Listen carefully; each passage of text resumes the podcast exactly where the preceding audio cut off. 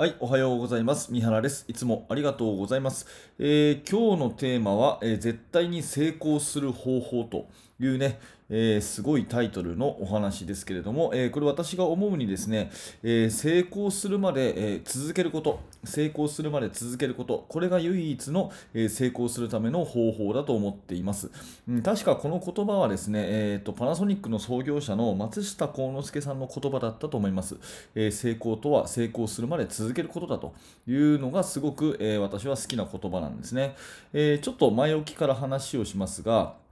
うんとなぜこう思うかっていうと、一つはこれ脳の特徴にあると思うんですね。えー、脳みそですよね。脳の特徴、脳っていうのは情報処理器官であると、ね、脳っていうのは情報処理の器官である。例えば心臓が血液を循環させる器官、えー、肺が呼吸をする器官ということと同じように、脳というのは体の一器官であって情報を処理する器官であるということですよね。で、えーと、世の中には無限と言えるような情報があるので、で全部のことを人は理解できるかって言ったら絶対に理解できないじゃないですか。うん、あの必ず知らないことっていうのがあるし、えー、全部の情報を処理するようなことはあのこの小さな脳みそではできないということですね。なので脳の特徴としては、えー、ちょっとのことで分かった気になることができると、ちょっとのことで全てを分かったような気になることができるっていう特徴があると思います。うん、例えばですけど、まあ、悪いイメージとかね、うーん例えばですけど、たった一人の高校生が、ね、ある学校の制服を着た高校生が、えー、ジュースをこう飲みながら歩いてポイッとこう、ま、道端にこの空き缶を捨ててったとしますよね。うんまあ、例えばこれ何でもいいんですけど、えー、ある制服を着た高校生がジュースを飲みながら歩いていて、そのジュースの空き缶をポイッと捨てたとしますよね。うん、そしたらそれをまあ見た人は、あ、なんて悪いことをするんだっていうふうにまあ思うじゃないですか。あの子なんて悪いことをするんだ。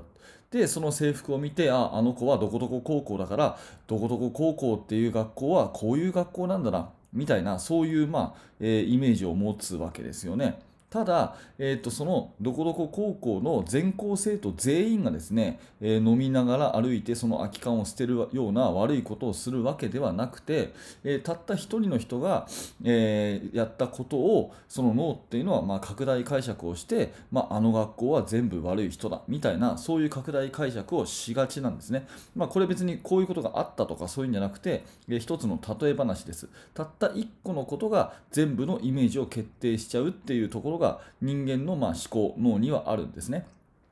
で、これはまあ悪い側面、脳の悪い側面だと思うんですけど、逆にいい側面っていうのがあるとすれば、それはですね、たった一つの出来事、一回の成功をその人っていうのは拡大解釈してくれて、いっかいだけ成功してくれれば、それはですね、全部今まで悪かったことっていうものが全て良かったことっていうふうに捉えることができる。これが脳の能力だと思います。たったいっかいの成功さえできれば、今までの悪かったことを全部それは良かったことっていうふうに塗り替えることができるということなんですね。うんと私が好きな話をふたつほど具体的に出させてもらうと、ひとつは、えー、ユニクロの柳井さんですね。ユニクロの柳井社長、えー、とユニクロって言ったらもう誰もが知ってる、えー、超有名一流企業じゃないですか。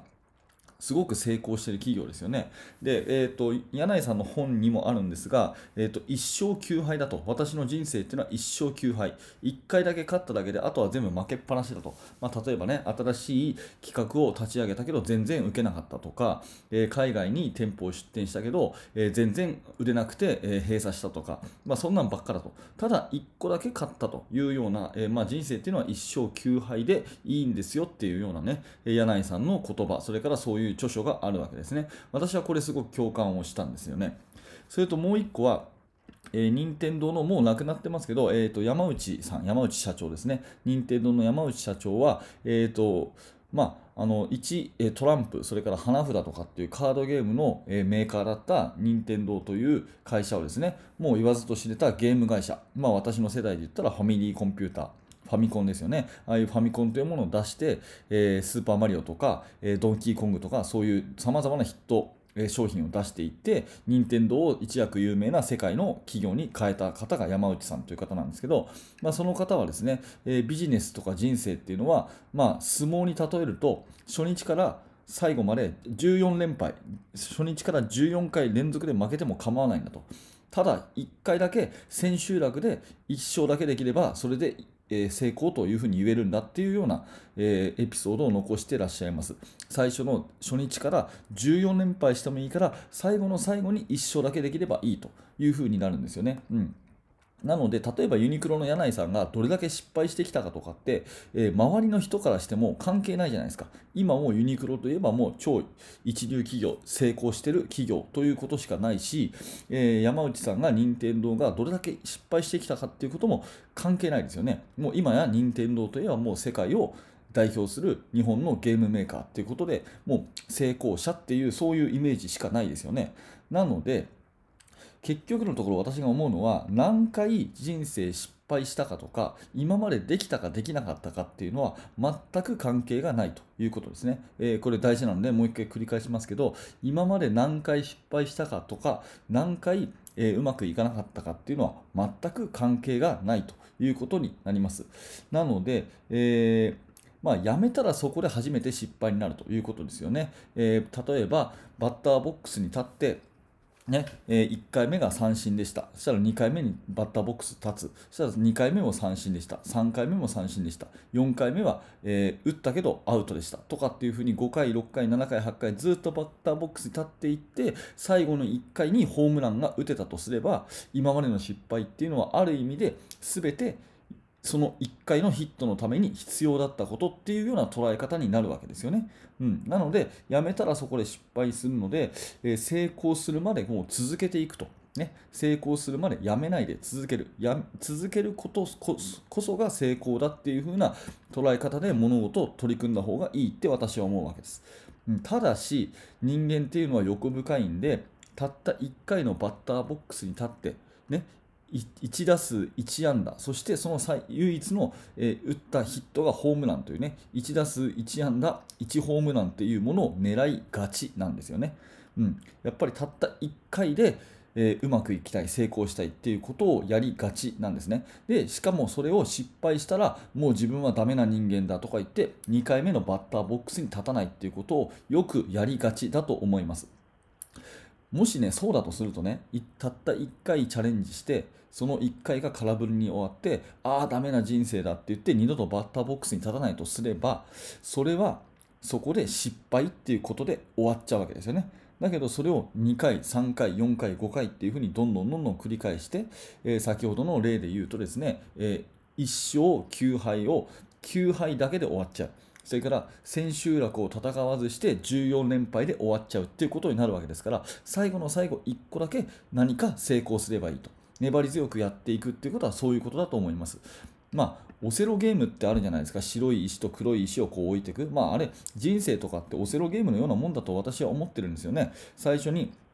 え生まれた時は白ということになるわけです。生まれた時っていうのは白が置かれるわけですけれども、まあ、人生いろいろね、えー、違う考え方の人と触れ合ったりとか、思い通りいかないとか、なんでこんなこと起きるんだろうとか、嫌なことがあったりとか、えー、周りが全部黒黒黒黒黒っていう風になったりするわけですよね。白いのがポンと、自分というものが白なんだけども、周りに理不尽なこととか嫌なこととか思い通りいかないことっていうのがたくさんあって、黒黒黒黒黒黒っていう風にずっと積まれているんですけども、もう嫌になっちゃって、はいここで諦めますっていうと、自分の周りは黒だらけなんですけど、た最後にたったいっかいだけ白がポンと置ければ全部白になるじゃないですか。最後にいっこだけ白がポンと置ければ全部白になるじゃないですか。それと同じようにやっぱりこれをやりたいと思ったら、それをもう続けていくと、続けていくっていう風にすれば、まあ、今までの全部いろんな黒が置かれていたけど、あれは最後に白を置くための過程だったんだなっていう風な解釈になりますよね、えー、今まで自分の周りは黒ばっかりだったけど、それは全て最後に白を置いて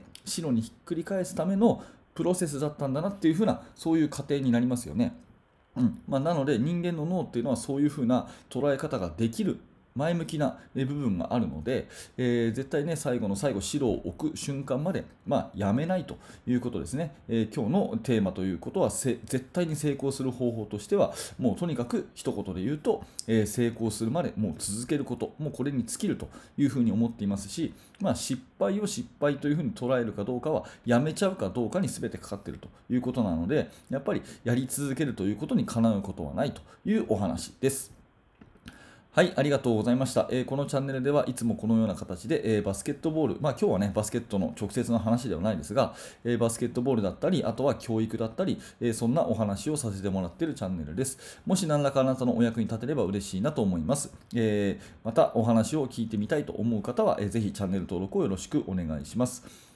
はい、えー、今回も最後までご視聴ありがとうございました。三原学でした。それではまた。